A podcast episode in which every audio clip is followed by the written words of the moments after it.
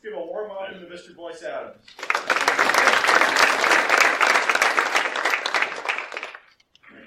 Uh, Good to be here, guys. Uh, I want to recognize Dr. Oswald from the business school back there, Dean of the business school. Let's give her a round of applause.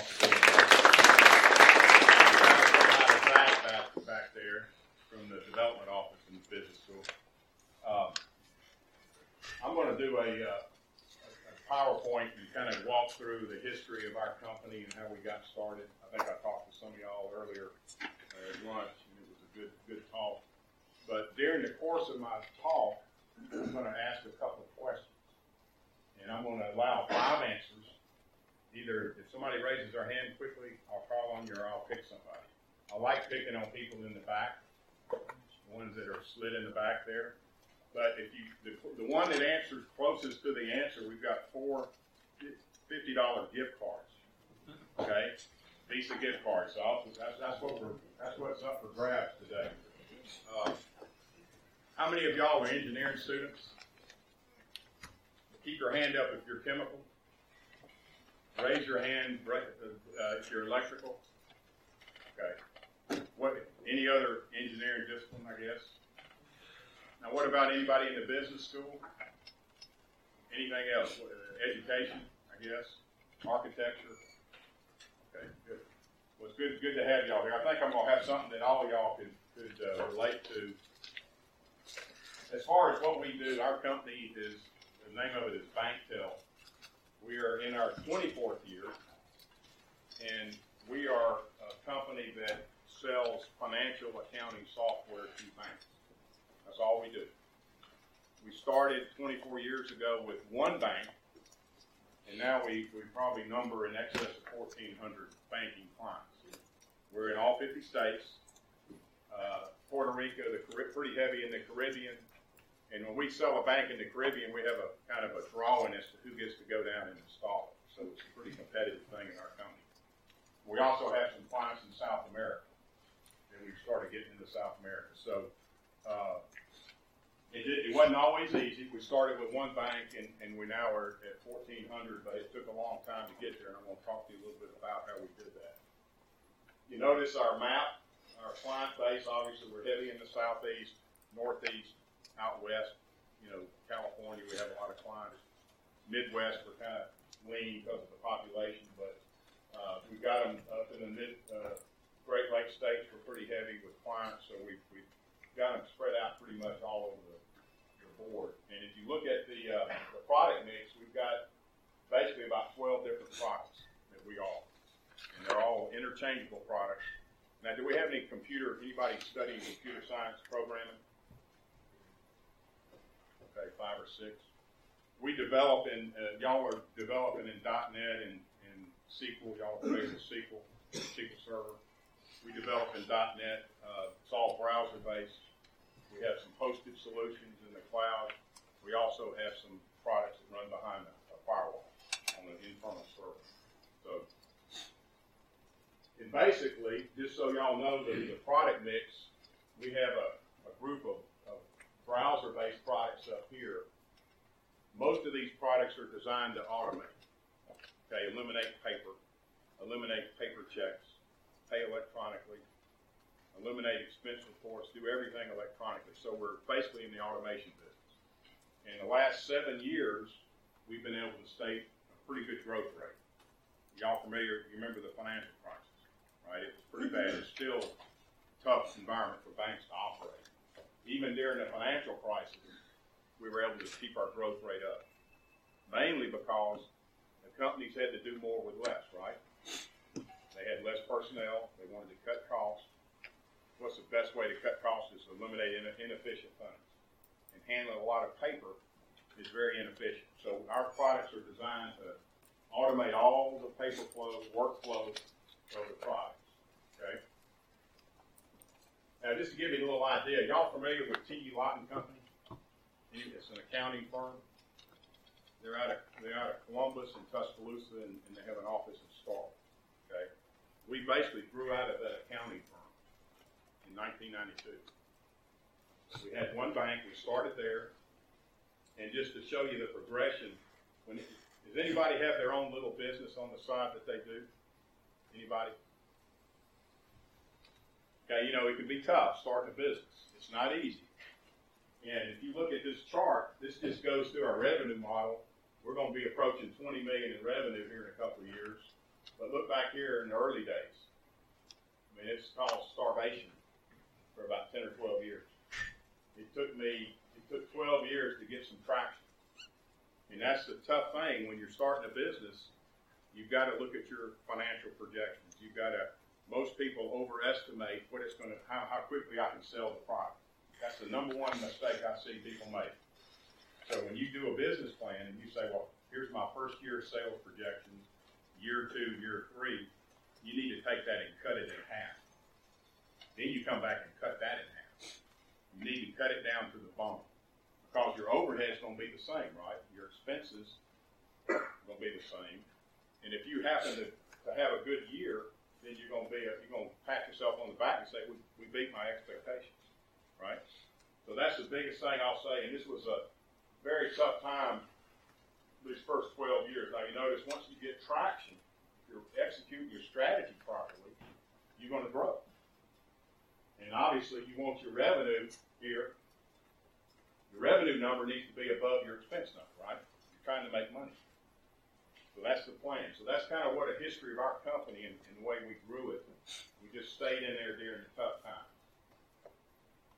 Now, the other thing about a software company is y'all heard of the term reoccurring revenue? You know what that is? That's when your clients are going to pay you every year for the use of the software, right? You make an initial sale, they pay you an upfront fee, right? Then from then on, as long as they use that software, they pay you every year. And you support it, you give them updates, right, to the software. So, if you notice uh, the early days, we had very little maintenance revenue coming in. See your maintenance starts kicking in the light blue. Now you see that there was zero there. You know what that y'all y'all are too young to remember. Do you remember the year 2000? Y2K. Y2K. Y'all remember that? Everybody thought all software systems were going to stop working. At that point, we probably had about 700 clients, so we were all freaked out. We thought it was going to stop, but we didn't know, right? Well, luckily, it didn't. Nothing happened. It was it was smooth. So we actually had to reinvest a lot sending out updates, so we basically had no maintenance revenue that year. But you notice how it grows? In the software space, that's really what you're looking at. Right now, the, the software, the recurring revenue covers about 65% of our overhead. And, and so we could shut, we could stop selling today, and we would run for the next five years off our recurring revenue. Now, obviously, you're going to lose customers a little bit. You have some attrition, right, in the marketplace whether a bank gets acquired or they shut down or whatever. So you can't stop selling, but we could afford to stop selling for a couple of years. So if anybody's looking to ever do a software related business, reoccurring revenue is what you're looking for. Okay. Now the other thing about, and this could this could apply to any business. This this really goes through the whole way through 2012. These are the number of, of support calls we get a month uh, actually by the year. In 2012, we had 18,223. Last year, we had 23,000 support calls. That equates to about between 100 and 200 a day. Meaning we have a customer calling us saying, I need help on something, right? So we put a lot of resources into the support side. In the last, uh, I think, five, four and a half years, we've hired about a dozen young people, graduates from the business school. We've, we've hired some from computer science. I think uh, uh, there's a technical support degree. I think it's in out of the education program. We somebody with that degree. So we've hired a lot of, of, of uh, we've got a couple of MBAs. We've got a uh, international business major. We've got a lot, several MIS majors. And those are the ones that we're using to handle our, our technical support with our clients. So you notice as our business grew, our support costs grew. So you, you've got to think of that in terms of as you grow your business, your overhead is going to continue to go up. Trick is to be able to keep your overhead, your, your revenue going up a little higher than your overhead. That's where you're going to squeeze out those profits, right? But you're in the you're in the business to make money. and anyway, the, the way we built our business were, were through resellers. Some of the industry, bigger industry companies that we found the need, they needed our products. So we would get them to go sell it to their banks, and we would give them a piece of. That's the way we built the business. Instead of us having twenty salespeople, we just built it through reseller relationships. And the beauty of a reseller relationship is, number one, you've gotta prove yourself. Because they're actually representing us to their clients, right? And, and things can backfire. If we do a bad job, we're gonna get a bad reputation. So we've gotta do a very good job to protect those relationships. So that's basically how we built our business model. And this is a, this is a company, Temenos, that just came into the US, they're from Sweden, and, uh, they're in sixty-five countries. They decided to come into the US, they wanted to get into the banking market. They opened an office in New York, and uh, they wanted our product to resell with their other products to their banking clients. So those, those are some new things that have happened in the last year that are gonna hopefully bring us some more business. And, and these companies I just showed you, you know, this one up here called FIS and Jack Henry, you know, a lot of the banks around here use one of these vendors for their, for their big banking system, and that's what we hook into. We, we've got relationships with all their different systems. For example, FIS right here is the number one, they- they got a FinTech one hundred, these are worldwide, the companies that support financial institutions worldwide. FIS is the number one in the world, and that's one of our major resellers. Uh, you've got Jack Henry's eighteenth in the world, Misys is nineteenth, Harland is forty-fourth, Computer Services is sixtieth in the world. So those are the vendors that we have chosen to get in business with, and that's, that's just a decision you'll have to make, is how you're gonna market your product. And there are resellers in every industry that, that, you know, you gotta decide, do we wanna go through resellers, or do we wanna sell it ourselves? If you sell it yourself, you're getting a bigger chunk, right? If you sell it to a reseller, you're giving them a chunk of it, but you're probably getting more of the reoccurring revenue is what you want, yearly revenue. That's what we decided to do. Now, I've got the first question, the first quiz. This is, this is, uh, not an easy quiz, as Aaron's quizzes are. Not- This is a hard quiz. Now, when we started the business in nineteen ninety-two, I'm gonna, I'm gonna get five answers. How many banks do you think there were in the US in nineteen ninety-two? Okay? If nobody raises their hand, I'm going to pick somebody. You. Two million. Two million. You hear that? Two hundred thousand. That's a big swing. Two million, two hundred thousand. Back here in the back. One thousand. Okay, y'all remember, I'm going to lose track of this. Two million, two hundred thousand, one thousand. 120,000. One more. Right here. 15,000. 15,000 that we go from 2 million to 15,000. Who had a thousand? Somebody said a thousand. Okay. So you went from 15, uh, uh, 2 million to, a thousand.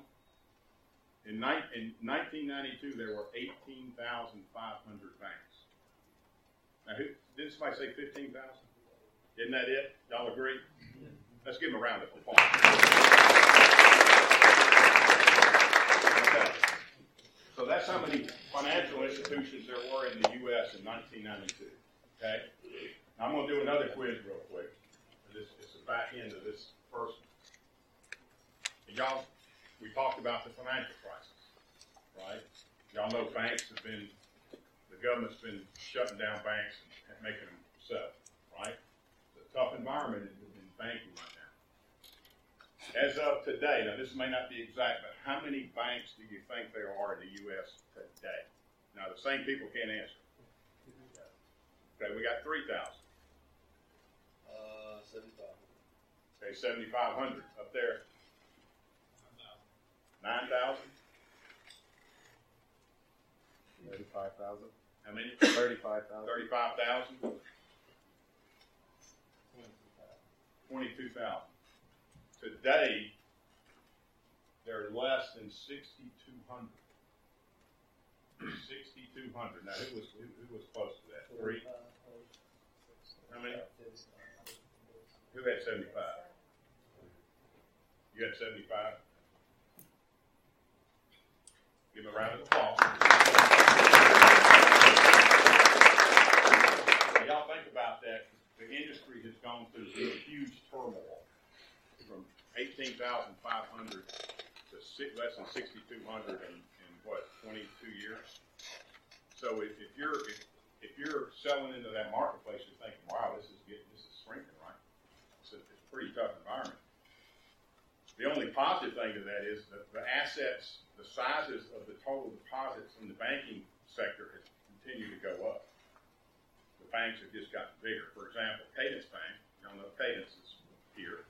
They were our first customer twenty-four years ago. Now they have gone through restructuring. They've acquired a couple of banks. They're, they're close to, I think, seven or eight billion in assets. We measure banks by asset size. They have an asset size. They're about seven, eight billion. They're, they're considered a regional bank. BancorpSouth is fifteen billion. They're considered a super region. Okay, so the banks are getting bigger. They have to because the government is rationing.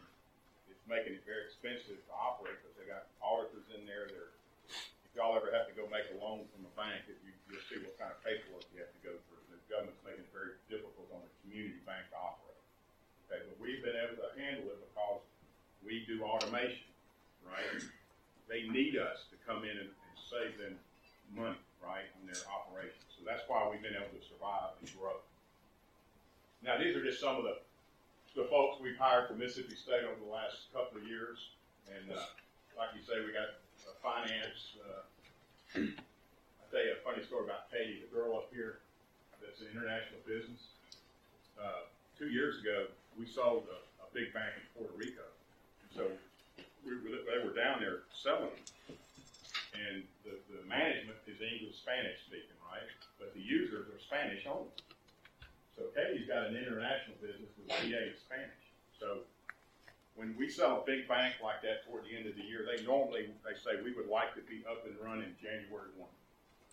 We want to be live, which means the week after Christmas we got to go through convert all their data, we gotta get, we gotta travel on New Year's Day, show up on the second, ready, with everything converted, we gotta be ready to train. So, uh, our VP of marketing and Katie went down, New, New Year's Day, they had everything ready for them, they show up, I get this video, email video, Katie's up there in the classroom, kinda like this, maybe this size, you know, a twenty-person training room. She's teaching the class in Spanish, because they, you know, she's trying to train them. So I told Katie, that's, you got to use your degree. You go, you don't, I, I sent her for that reason because she could train them in Spanish. It's a cool story. They had a blast down there. Uh, and anyway, just talking about a little bit more about technology. Um, these are everything we all the all the third party products we use to support our company are cloud based. You know, everything here, whether it's Rackspace or Salesforce or all the things we use, uh, the phone system is, is on the web. Everything we do is online. And, and so we don't really have any internal software. We operate, I can pull out my Microsoft Surface and, and run the business off of it. And that's the way you got to think about business. You've got to be nimble. You've got to be easy access of your information. You know, I can be on my couch on my Surface and pay some bills or run a financial statement. So that's really what you, what you got to look at the, future. Now, we're going to get into another subject. This is a, you've heard the BankTEL story. You know, we're chugging along pretty good. It's, it's, it's, everything's going fairly well. A couple of years ago, I started thinking about a new business to get into. We got 18,500 banks down to 6,200. The market's shrinking. What do we do? I want to grow the business bigger. And so over the years, we've had customers ask us, hey, can I take this, can I use this accounts payable, can I pay bills for my small business customers? Can I use the expense report piece for my small business customers? And so I started thinking, banks, have, you know, one common denominator of all small businesses, right, is they got to have a bank. Why shouldn't the banks be serving small business better? Why should they offer a, a, a QuickBooks-like product to run your small business versus QuickBooks, right? Give the bank something to compete. Now, I did some research in the small businesses. A small business is defined as any a, a number of employees less than 500 employees That is defined as a small business.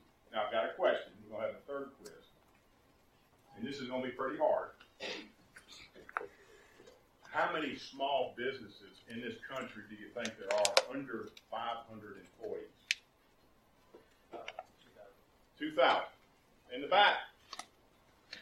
How many? Ten thousand? Okay, fifty thousand. Let's move over here, right there. Two hundred thousand. Two hundred thousand, right there. Okay, that, the two fifty is a high number? That right? That's five, right? Now, this may blow your mind. There are twenty-six and a half million small businesses under five hundred employees. Twenty-six and a half million. And what do they have in common? What? What do they have in common? They all gotta have a bank account. Where? At a bank. So my thought was, is there a way we can get to the bank and offer this product to all their small business customers? Okay? Now, you know, who got, you got that, right? Oh, sorry. Now, I wanna ask this question, because this is another one that's kinda interesting. We got twenty-six and a half million small businesses, under five hundred employees. Now, how many businesses do you think there are in the U.S. above? This is gonna be hard too. Now, you, you were quick. How many? Seven thousand. Forty million. Up there in the corner. How many? So we got, okay. In the back with the hat, Uh, five hundred. five hundred? Three thousand. Y'all have to help me with this. There are eighteen thousand five hundred companies over five hundred. And you're thinking about the Exxons and, the, you know, the big companies, right? Not a lot. Eighteen thousand five hundred. So where do you think, and who got that? Who, who got that? Seven thousand? Was anybody closer? Is that it? Pass that up. Uh, congratulations. Of course, you did. Everybody give a round. How do we stand? Okay. Uh, I lost my train of thought there. Where, what was I saying? Uh, yeah, well, here's the point. Twenty-six and a half million times eight versus eighteen thousand five hundred. Where do y'all think the jobs are being created in this country? I mean, you hear that a lot, but it's true. I mean, a lot of these twenty-six and a half million are small mom and pop operations, but there's a lot, great number that are my company size, 10, 15, 20, 30, 40, 50, 100 employees that are the backbone of the economy. So the whole concept, I'll lose my train here. The whole concept is to, to figure a way to tap into those small businesses. How would you do it? Would you, would you go market to them directly? Would you try to find a common denominator? I think the banking market is the common denominator, right? Okay, so what we did, we developed, we've been working on this three years. We developed what we call the biz. And that's a trade, we got the trademark, we got it last week. It's called the biz. We had an employee, a contest with all our employees to come up with a name. The biz means small business, because your bank has the biz. Kind of catchy, right? Maybe it'll be on the Super Bowl ad one year, right? The biz. Well, what we did, we developed a complete cloud-based small business accounting package from the ground up. Better than QuickBooks. It's built to run on your tablet. Uh, everything's built for the tablet. It'll run on the workstation, but it's built for tablet. It's built with responsive design, meaning it'll shrink as it needs to. If you load it on your on your phone, it'll shrink down. You don't have to have a mobile app. Okay. So what we did, we built this product with a lot with some of our banking clients to help us, and now we're in the process of sticking our toe in the market. We're starting to market it out to a limited group of banks, and first quarter of next year, we're gonna go full steam. We've had great response. And we're a little ahead of the, we're a little ahead of the market. We've got a system put together nobody else in the industry really has yet. They will get, they will come eventually. So, now here's an interest, I wanted to show y'all this, because this is an interesting study. This study, it ranked, uh, a small business as two hundred and fifty employees or less. And the neat thing about this, it went, this is worldwide, there are over hundred and twenty-five million small businesses around the world. There's like fifteen thousand eight hundred being created every day. It's, it's amazing. Now, eight, the, the, the neat thing is eighty-three percent of those are considered micro businesses, meaning less than five employees. Okay, so there's a huge market. In North America, including Mexico and Canada, there's thirty-six, over, close to thirty-seven million small businesses. Latin America is pretty, you know, the red or, where the high concentration of small business is. Sub, even sub-Saharan Africa's got thirteen million. That's gonna be one of the next growth places, sub-Saharan Africa. And you get into Europe and Central Asia, six and a half million, you know, uh, Southeast Asia, East Asia, and the Pacific, almost forty.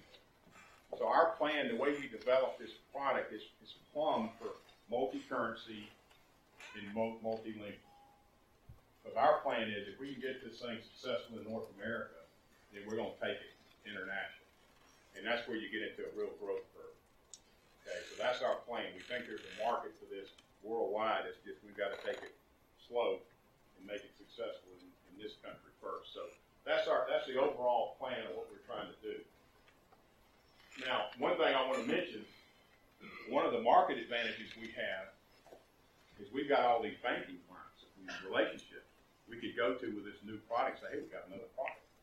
They already trust us, right? Yeah, boys, bring it in, let's look at it. So we've got an advantage that a lot of vendors, a new, uh, that a new product wouldn't have. Y'all agree with that? You know, if they like us, well, let's see what, what, what the new product is. So it just shows you our client base. We're at 1,400 banks. We're adding probably 150 new ones a year. We're to ramp up our marketing. We think we can, they say in the next five years there'll be less than 5,000 banks left. We think we can be in half of them, 2,500. That's gonna be a pretty good penetration for any product, when you're fifty percent of your market. We think we're gonna get there with bank help. We're gonna use that as a stepping stone to sell this new small business accounting product, right, to our banking clients. So we, we think we've got a good concept on the marketing side.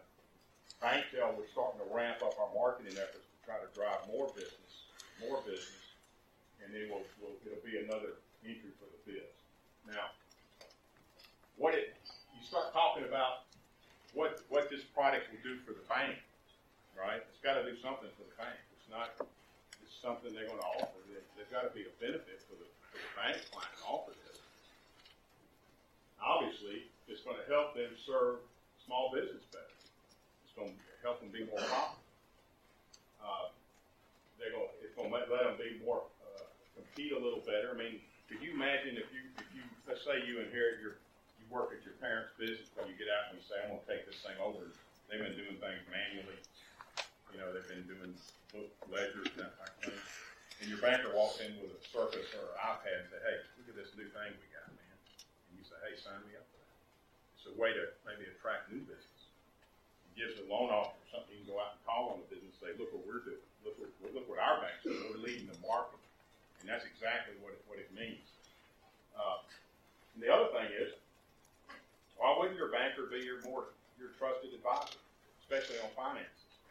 Why do you have to go to QuickBooks website or some other website and do your accounting when your bank's the one that's, that's your, should be your advisor? So we think it's a good marketing tool for, for a bank to go out and try to do business, okay? And there's a lot of accounting systems out there. I mean, there's a lot of them. Most of these are all just selling out to the small business, doing what everybody else is a lot of these companies are still losing money, so it's very tough to compete. When you're, when you're competing against QuickBooks, you better strap your chin strap on because it's going to be tough. That's a four billion dollar company. And you don't want to go up. You don't want to go compete with them head up. They'll they'll they'll sink you. So our plan is to do something a little different than what these all these other firms have done. Is to is to get a better channel and access to those customers. Right. So if your bank sent you a little uh, newsletter every month, say, hey, we got this, we got, cut, you know, pay your bills electronically or do your expense reports or invoice your customers electronically. Look at this little video. After a while, you may say, well, I'm gonna check that out. So we think that consistent marketing message is gonna help, okay? And, and the other thing, if you look at, this is a map of our clients, the, the current clients, we, that's probably a year old. I mean, if you look out in LA, and, and, you know, we've got fifteen banks within twenty banks in San Diego, Phoenix, if you look out here, Sacramento, look at Las Vegas, we've got eight or ten out there in Las Vegas. What would happen if I went to Las Vegas and, and met with my bank clients and said, and, and said, we got this new product, we're rolling this out. The first one that signs on, what are the other ones gonna do? Right? You, you want your competitor to be offering this product, what are you gonna think? So we think it can become a, a competitive advantage. We think we can go into a market like Las Vegas or, or Los Angeles or Oakland and spend some marketing dollars and get four or five or six of them signed up at once. So there's all these different ideas. This is getting more into the, the guerrilla marketing of how do you actually move this product out into the marketplace. I mean, look at it. Look at the southeast. Look at Atlanta. I mean, we've just got in Memphis. I mean, every major metropolitan city. Dallas, we got 15 banks. Houston, we got 20 banks within a 30-minute radius. So you start talking about a true marketing effort. Uh, you know, we think we've got the answer to it. You know, Florida, we've got 60 banks in the state of Florida, D.C., New York, New Jersey. Mean, we've got them scattered everywhere. Up in the mid, uh, uh, Great Lakes, have a lot around Chicago, all up in. Columbus, Ohio, Detroit, St. Louis. So anyway, to come back to the, the bottom line, is we've got a product that can help not only a, a business, somebody with an accounting system, but somebody without. Ninety percent of small business don't even have an accounting system. They're doing spreadsheets, or they're manually writing checks. So we think there's a market, not just, we don't really want to compete head up with QuickBooks. We want to bring those customers on as they get dissatisfied. But we want to bring on the, the business, the small businesses that don't even have a system. We're going to do them a favor by helping them automate what they're doing. You know, they can hit a button and get a profit loss just by clicking a button. So we think that's a very valuable tool. Uh, I'm going to skip all this. And one thing about about what the biz can do for a bank is once you get on a product, that, you know, y'all heard of the stickiness. You know, if, if you're using a product at the bank and you like it, I mean, the odds of you leaving that bank or when y'all get out, you're gonna have to establish bank accounts. You're gonna probably need to borrow money. The bank wants a relationship with you, right? And, and every product, all the products that they can give you, it gives them a little stickiness. It'll keep you from leaving for the, lower rate down the street or just, you, you'll stay with your bank. And that's what the banks are looking, they want those sticky products. This is a big time sticky product. You're running your, your business on an accounting system, it is sticky, okay? And the one thing I'll mention, the, the, uh, I mentioned that seventy percent of small businesses still use paper checks, right? Is anybody here, does anybody write a check anymore? Y'all do bill pay? You, what do you write it for rent or something? That's about it? Do y'all use bill pay at your bank or not? Y'all use ATM probably, uh, a, a debit card more than anything, right? Okay. Uh, small business doesn't, they print checks. They, that, that's just the way it is. And ten years ago, they told us the checks are gonna be gone in our country like they are in Switzerland. There's no checks, everybody pays electronically. Well, that didn't happen. Checks are still being written, and most of it is by small business. So we think there's an opportunity to go in there and use bill pay on these small business checks. Okay?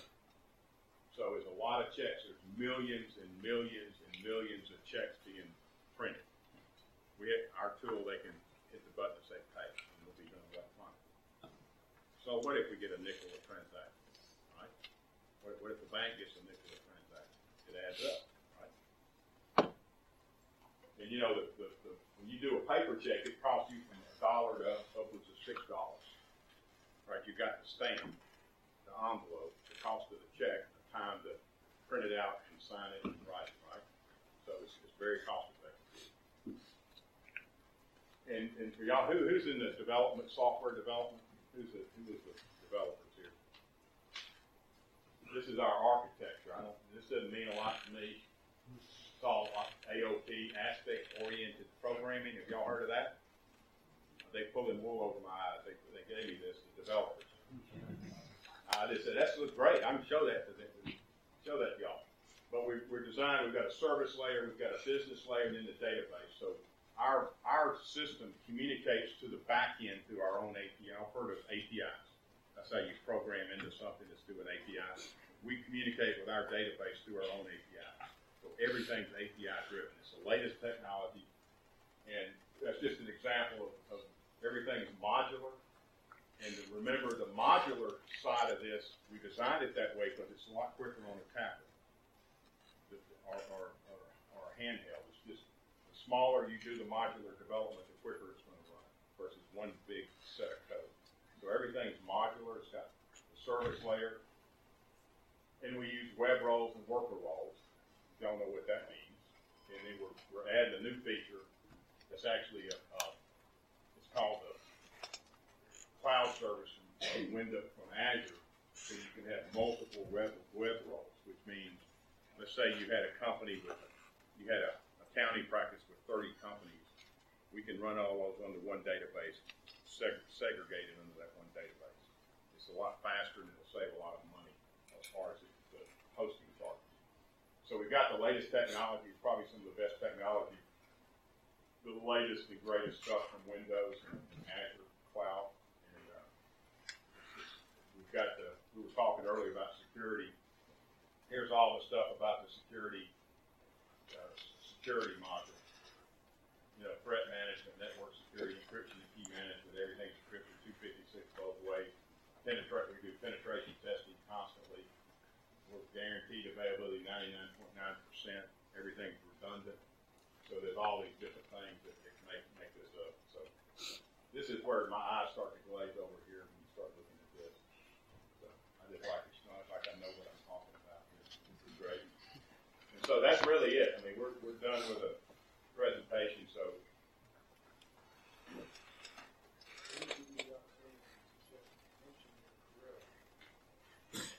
Yeah, one thing I'll mention, we, uh, constantly in need of technology help, especially developers. Uh, we've got an office in Tupelo, we've got an office in Columbus, we've got a, a small group of developers we've hired in Austin, Texas. Just because we, it's hard to find them around here. Uh, and we're, we're gonna open up, we, we're doing some internships, we do paid internships every semester. And we were talking earlier about maybe offering a co-op program especially if somebody wants to get into development. You know, we, we program in C Sharp and SQL and .NET. We've got some other technology we use, but I mean, we're looking for possibly some co-op students and certainly some intern students. We use interns to basically test our software. They could even get into some support. They want to do some customer support type of thing. So we've got some opportunities, and we're in Columbus. One office is in Columbus, one in Tupelo. So if anybody's interested, we're more than happy to talk to y'all. I, I think there's a co-op thing we probably need to go through. We're yeah, we're gonna set that up and see if we can get a co-op student. All right, well, you got a ton of questions. Good. Start and see how far we Are get. they easy? Uh, I Just don't give me the know. easy, okay? So let's, uh, let's jump back to the very beginning. Christine Miller, where's Christine? In the very back, she, she asked, what was the hardest part about getting the first bank going with bank? Well, the, the hardest part, the first bank was already a customer, but number two, three, four, and five, until I could get a six users and I could put them on a piece of paper, triple space. So somebody wants to, the, give me your user list. You give them two users, it's kind of, really? Are you trying to sell me this? So it, it just took time, and, and the first six banks we got were actually customers of T.E. Lott that were in the area friendly. So it, it, you know, having that friendly thing, it made it easy. But it's tough. When you're starting, I'll, I'll tell you this, there's a, uh, you know, the bell curve on the product, you know, it goes up like this. And at the beginning, you've got, you're looking for the early adopters, because it's tough. And you've got to find that person that's willing to take a chance, and they love the new, something new, they're not scared of something new. So we're in that stage with this new product. We're looking for the early adopters. Then as that bell curve goes up, you get into the, the, the major group, and then as it starts tailing off, you've got the late adopters that are going to just wait.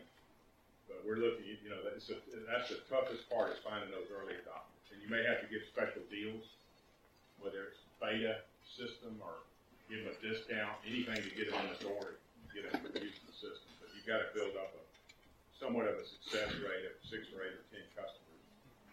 You know what I'm saying? You've proven it. You use them as references. So, good question. All right, where's Matt Taylor? Matt's back here. Matt asks, clearly read your bio, how did you make the leap from oil and gas to financial institutions? That's a great question. I went broke. no joke. I went broke. We started. I was in the oil and gas business, and we got into programming in the early days of the PC when they had CP/M operating system. We developed a system for oil and gas to use for their land management.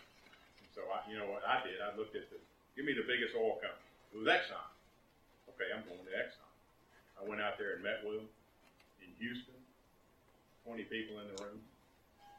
Okay, I want you to go meet with our Western Division out in uh, El Paso, somewhere out in Texas. I met with them, 20 people in the room. We like this, boys. How much is it? Guess what I said? Million dollars. I just said it's worth a million dollars. Million dollars. They said, okay, back to you. You know what they did? No, they did. They went and did it themselves.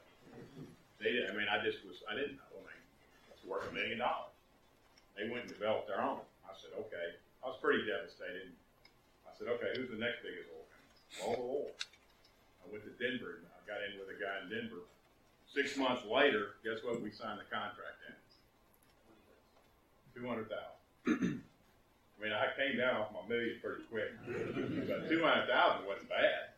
Then they hired us, three of us, to work with them and implement this product nationwide. Long story short, after a couple of years, the oil, and y'all don't remember this, but we had an oil bust. When OPEC finally got together and, and, and cut prices, they squeezed us out and just shut everything down. They quit drilling, the drilling rigs were stacked up. The company basically went broke. I was, I was trying to sell it and save it. I stayed there. I ended up going broke. Okay. And my accountant was Tommy Lott, who was at T.E. Lott Company.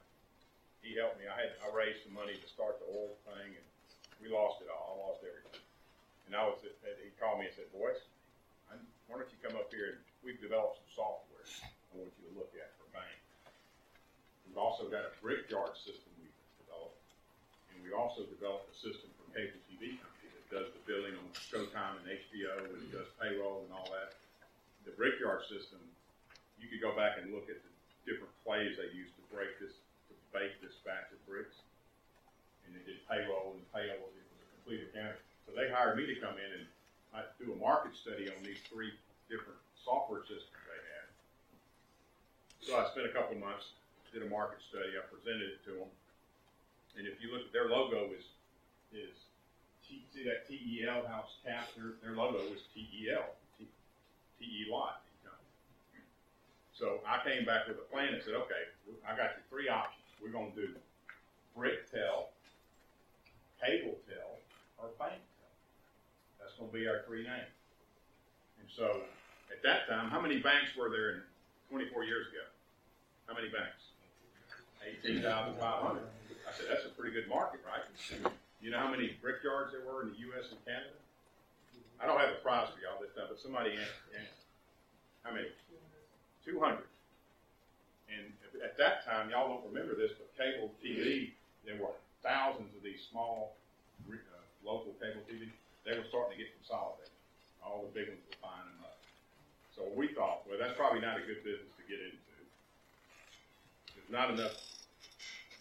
You have to sell a big system to the brickyard, there's not too many, not enough to sell, right? So I thought, heck, we can go sell this to banks. So we started selling, I started walking, walking into banks locally around here and start selling, so that's how we got started, okay? Does that give you, I'm sorry, that's a long story, but that's, that's kinda how we got started. So the point I'm making is, when, if you're, you know, if you're, you're in your own business, I guarantee you this will be, it's gonna be hard. It's gonna be disappointing. It's gonna be, it's gonna be tough at times. And you just, it's just like, I went completely broke, and I was sitting there going, what am I gonna do? Am I gonna go work for somebody and be a sales guy or do something? And that call came in. It changed my life. I mean, and I, and, one thing I learned from that whole thing was knowing T. Lott, very reputable. He's a, he's a great friend of mine today. Is know who you're in business with. Know that you're going in business good people and reputable people, and that's what made the difference. And we ended up buying them out because they we outgrew what they wanted to do, and they were they made a good profit on it. We took it and grew it on to what it is today. So it's, a good it's a good story as how we got started. Okay. This is a great follow-up question then from Garrett Bliss. Garrett. Garrett asked, uh, what kept you going after making years of close to nothing? I'm not real sure. Probably stupidity or ignorance or hard-headed. My wife used to say, I can't take this. Something's gotta give. Just hang in there with me, hang in there. It's just, I wasn't gonna stop. I mean, it, it, it, it, I wasn't gonna stop no matter what. So I, I, you know, it's just, sometimes you just get committed to something. You, you know, you have to make adjustments along the way. I mean, you've got to be willing to make adjustments. You can tell if something's not working. But I believed I could eventually get that software off the ground. It just it took me a lot longer than I thought. So I don't know, just I wanted to work for myself, and I, I believed that the product was, was good, and selling good service. And I think a lot of it was just the relationship I developed over time. I mean, I had a guy that he, I, when I raised money the first time, uh, the, the, the one, the last guy we bought out, he made ten times his investment, which pretty good. I had a guy that was gonna invest when I was looking to raise the money. He, uh, he had, he was gonna put in like two hundred thousand just couldn't pull the trigger. I got some buddies that are doing this saver thing, I wanna put it in there. I said, that's fine, I mean, I'll, I'll put the money together. I saw him a couple of years ago at a show, and he said, man, Gilman, I wish I would've invested with you. I lost all I had with those guys, they were out of business in six months. So you never know, I mean, you just never know how things are gonna shake out. I'll tell you a funny story. When I was buying the, the system, the system, of the, the company in '06, I had to raise about a million two. I had about three weeks to raise it. And I was four hundred thousand dollars short. And this was on a Friday. I had to close the deal by five o'clock that Friday. Or they were gonna put it, it was going to the market. There were some other companies interested in it. And if they would've bought it, they, I would've been kinda out of the picture to some degree. And so I met, I met this guy, I'll never forget this, it was at a Cracker Barrel over in Alabama. He said, meet me at the Cracker Barrel. So I went to the Cracker Barrel, and we met, so he pulled out his checkbook and said, look, I'm gonna give you two hundred thousand. I want two hundred thousand, it was a dollar a share, two hundred thousand shares. I need two hundred more, and it's like three hours till five, like three o'clock. He said, you sold it all, I said, well, I'm not quite, I'm waiting on a few people. He said, I'll tell you what, I'm gonna give you a blank check. I'm gonna sign this check. I'm gonna give you another check. If you need the other two hundred, just fill it in and let me know.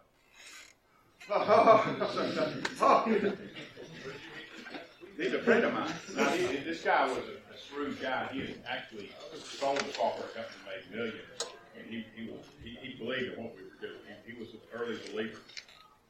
So I got so excited, I was gonna buy his lunch, and I walked out without even paying. I was just like, and to this day, I don't, I can't even remember where the Cracker Barrel was. It was in Birmingham. I said, I got to go back there and pay them twenty bucks one day. I just felt so bad. I just, I was just, in, said, this is great. So anyway, uh, so those things, those kind of things happen. I mean, it's very stressful, but everything worked out. And that's the guy that ended up making ten to one of his money. And we ended up buying him out. We had that, ex, we had the escalation clause, and we could buy him out each year. He got more and more and more, so we bought him out. I think the fourth year.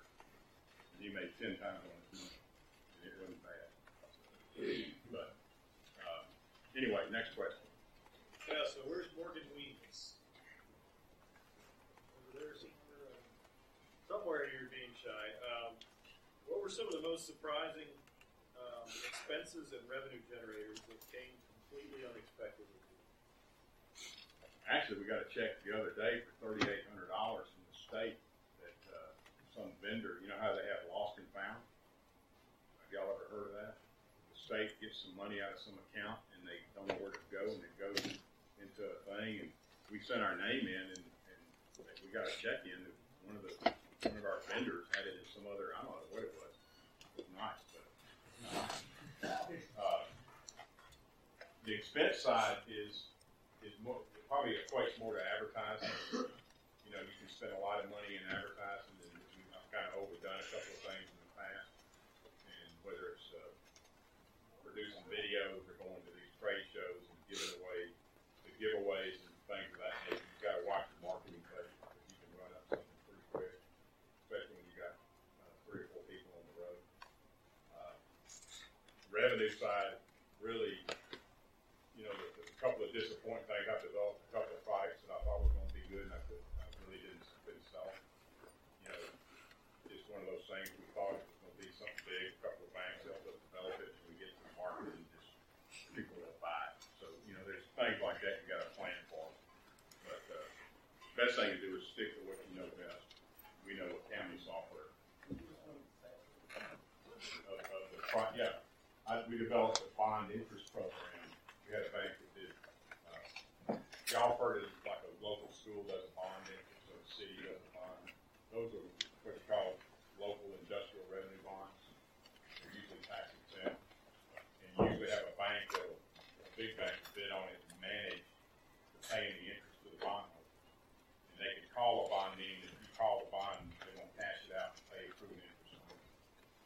So we had, we new bond system, one bank in, actually in Lexington, Kentucky, ran. And so I thought we were gonna make a killing with it, I thought all these community banks could compete with the big banks on managing bonds. We get to the marketplace and just can't sell. I mean, it just, now that our correspondent, I mean, it just, probably lack of market focus, we should have done a little more study on the market. I was just relying on this one client that said, man, you can make a killing with it. Something like that, and it cost us probably a lot of money to develop it and sell it. So, There's actually a lot of questions about their competition. Uh, for both Bank and the Biz. Can you speak to that a little bit? Yeah, the, the, the uh, what is that? Y'all are technology. That's okay. Yeah, the, the biz has got a lot of competition, man. There's lots of accounting systems out there, and obviously Intuit being the big one. So there's lots of competition. You just gotta figure out, I think we've got a better mousetrap, but we can't, it's gonna be tough to compete head-on with them, even though we got a better mousetrap. They've got ads on TV now that are pretty good ads. We gotta have a different way to get it to the marketplace. So we're trying to decide the best way to market it, that we can gather some pretty good client base. I mean, all we need, if we sell a quarter of a million customers in five years, it's a half billion dollar company. Think of, you add it up, two hundred fifty thousand times thirty dollars a month. Who's got a calculator? Somebody on their phone?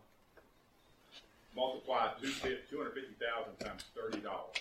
Tell me what the number is.